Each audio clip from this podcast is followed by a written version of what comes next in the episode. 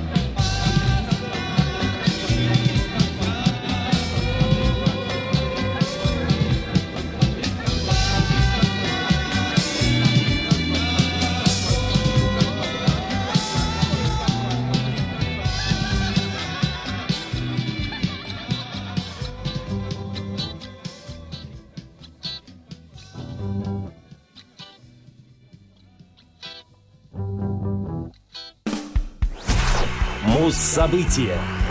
1 сентября 1974 года Electric Light Orchestra выпустили альбом «Эльдорадо». «Эльдорадо» под заголовок «A Symphony by Electric Light Orchestra» — «Симфония Electric Light Orchestra» — четвертый студийный альбом британской группы. Также это первый концептуальный альбом ELO и первый диск, на котором играет приглашенный оркестр. Вся пластинка насыщена прекрасными, изящно аранжированными мелодиями. Это было в том числе заслугой Луиса Кларка, впервые появившегося на записи и дирижировавшего оркестром. Альбом был записан на The Lane Lea Studios в Лондоне. «Эльдорадо» был весьма положительно оценен профессиональными критиками. По словам музыкального критика Брюса Эдера, на этом альбоме Джефф Лин наконец нашел то звучание, о котором он мечтал со времени основания группы. Эдер также сравнил этот альбом со знаменитым Sgt. Pepper's Lonely Hearts Club Band от The Beatles. Вскоре после выхода пластинка получила золотой статус в США, но на родине музыкантов в Великобритании так и не достигла значительного успеха. Все песни на диске написаны Джеффом Лином. Ему же принадлежит концепция альбома, в основе которой находится выдуманный персонаж, который путешествует в миры фантазий через сны, чтобы избежать разочарования своей реальной жизни. Подобно Уолтеру Митти, выдуманному Джеймсом Тербером. Обложка альбома взята из фильма «Волшебник страны Оз». На ней изображены туфельки Дороти и руки злой колдуньи, пытающейся снять их с ее ножек. Барабанщик ELO Биф Биван писал в своей книге. В Лос-Анджелесе художник работал над обложкой около двух месяцев, и однажды утром я услышал по телефону очень возбужденный голос Шерон Арден, кстати, будущей жены Ози Осборна. «Я только что видела обложку. Она самая лучшая». Альбом «Эльдорадо» породил два сингла. Первый «Can't Get It Out of My Head» с композицией Illusions in G Major на второй стороне, выпущенный в ноябре 74 в США, стал первым хитом ELO, попавшим в Billboard Hot 100 на девятое место. Позднее композиция стала одной из самых известных и узнаваемых песен группы и включалась почти во все альбомы-сборники. Диск был ремастерован и переиздан в 2001 году с добавлением двух бонус-треков. Его и слушаем. Electric Light Orchestra. Can't Get It Out of My Head.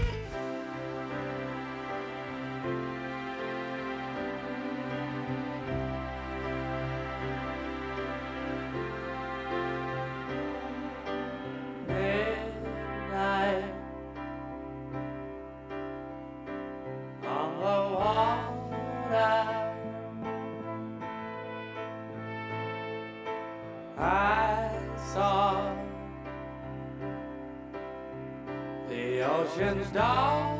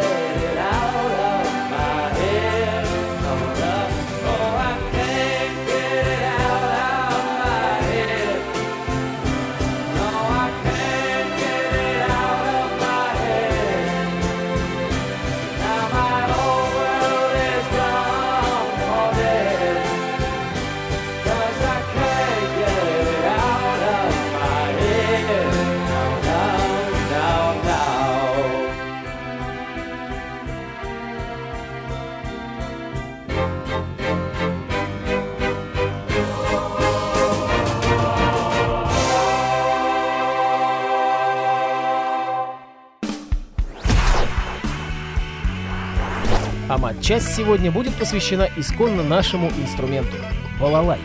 Балалайка – русский народный трехструнный щипковый музыкальный инструмент с корпусом треугольной формы. Характерными приемами звукоизвлечения являются брецание и тремоло – удары указательным пальцем по всем струнам одновременно. Любопытно уже само название инструмента, типично народное, звучанием словосочетаний, передающее характер игры на нем. Существует несколько версий о происхождении названия. По одной версии слово имеет тюркские корни. Вполне вероятно, что оно происходит от слова «бала» — ребенок, дитя. Другая версия говорит о прославянском происхождении названия. Корень слов «балалайка» или, как ее еще называли, «балабайка» давно привлекал внимание исследователей родством с такими русскими словами, как «балакать», «балабонить», «балаболить» или «балагурить». Все эти понятия, дополняя друг друга, передают суть балалайки. Инструмента легкого, забавного, бренчливого, не очень серьезного. Однозначной точки зрения на время возникновения балалайки не существует. Считается, что она получила распространение с конца 17 века. Современный вид балалайка приобрела благодаря музыканту-просветителю Василию Андрееву и мастерам, которые в 1883 году занялись ее усовершенствованием. Позднее мастер Франц Посербский получил в Германии патент на изобретение балалайки. Таким образом, можно говорить о существовании двух инструментов – народной и андреевской балалайки. Первое письменное упоминание об инструменте содержится в документе от 23-13 июня 1688 года «Память из стрелецкого приказа в малороссийский приказ». Другое упоминание балалайки относится к октябрю 1700 года в связи с произошедшей в Верхотурском уезде дракой. По свидетельству ямщиков Проньки и Алексея Баяновых, дворовый человек стольника воеводы гонялся за ними и бил их балалайкой. Следующий письменный источник, в котором упоминается балалайка, подписанный Петром I реестр, относящийся к 1714 году. Длина балалайки составляет от 60-70 см до 1,7 метра. Корпус треугольный. В 18-19 веках также был овальный, слегка изогнутой формы, состоящий из отдельных 5-7 сегментов. Головка грифа слегка отогнута назад. Струны металлические. В 18 веке две из них были жильные. У современных балалайк нейлоновые или карбоновые. На грифе современной балалайки от 16 до 31 металлических лада. До превращения балалайки в концертный инструмент в конце 19 века она не имела постоянного, повсеместно распространенного строя. Введенный Андреевым строй две струны в унисон, нота ми, одна на кварту выше, нота ля, первая октава, получил широкое распространение у концертирующих балалайшников и стал называться академическим. Существует также народный строй. Первая струна — соль, вторая — ми, третья — до, по мажорному трезвучию до. Помимо указанного существуют и региональные традиции настройки инструментов. Число редких местных настроек достигает двух десятков. В современном оркестре русских народных инструментов используется пять разновидностей балалайк. Прима, секунда, альт, бас и контрабас. Из них только прима является сольным, виртуозным инструментом, а за остальными закреплены чисто оркестровые функции. Секунда и альт реализуют аккордовый аккомпанемент, а бас и контрабас — функцию баса. И надеюсь, дорогие радиослушатели, вы позволите мне на правах автора немного похвастаться и поставить в эфир песню коллектива, в котором я принимаю участие. Фолк-рок группа Колевала и композиция «Нагрянули». Там как раз мелодия играется на русском народном инструменте на балалайке.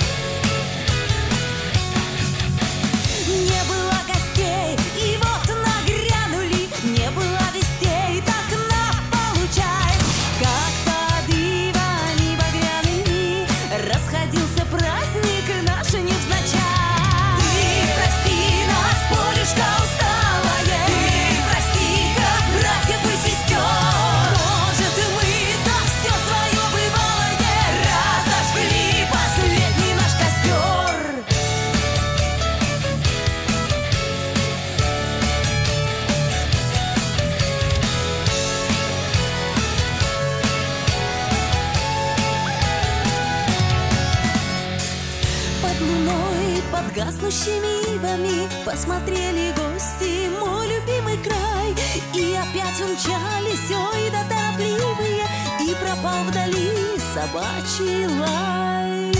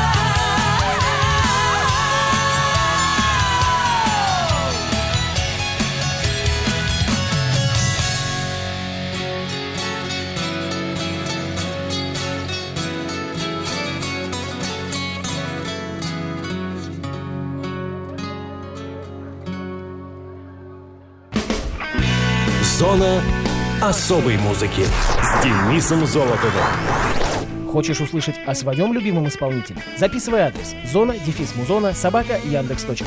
А на сегодня все. До встречи.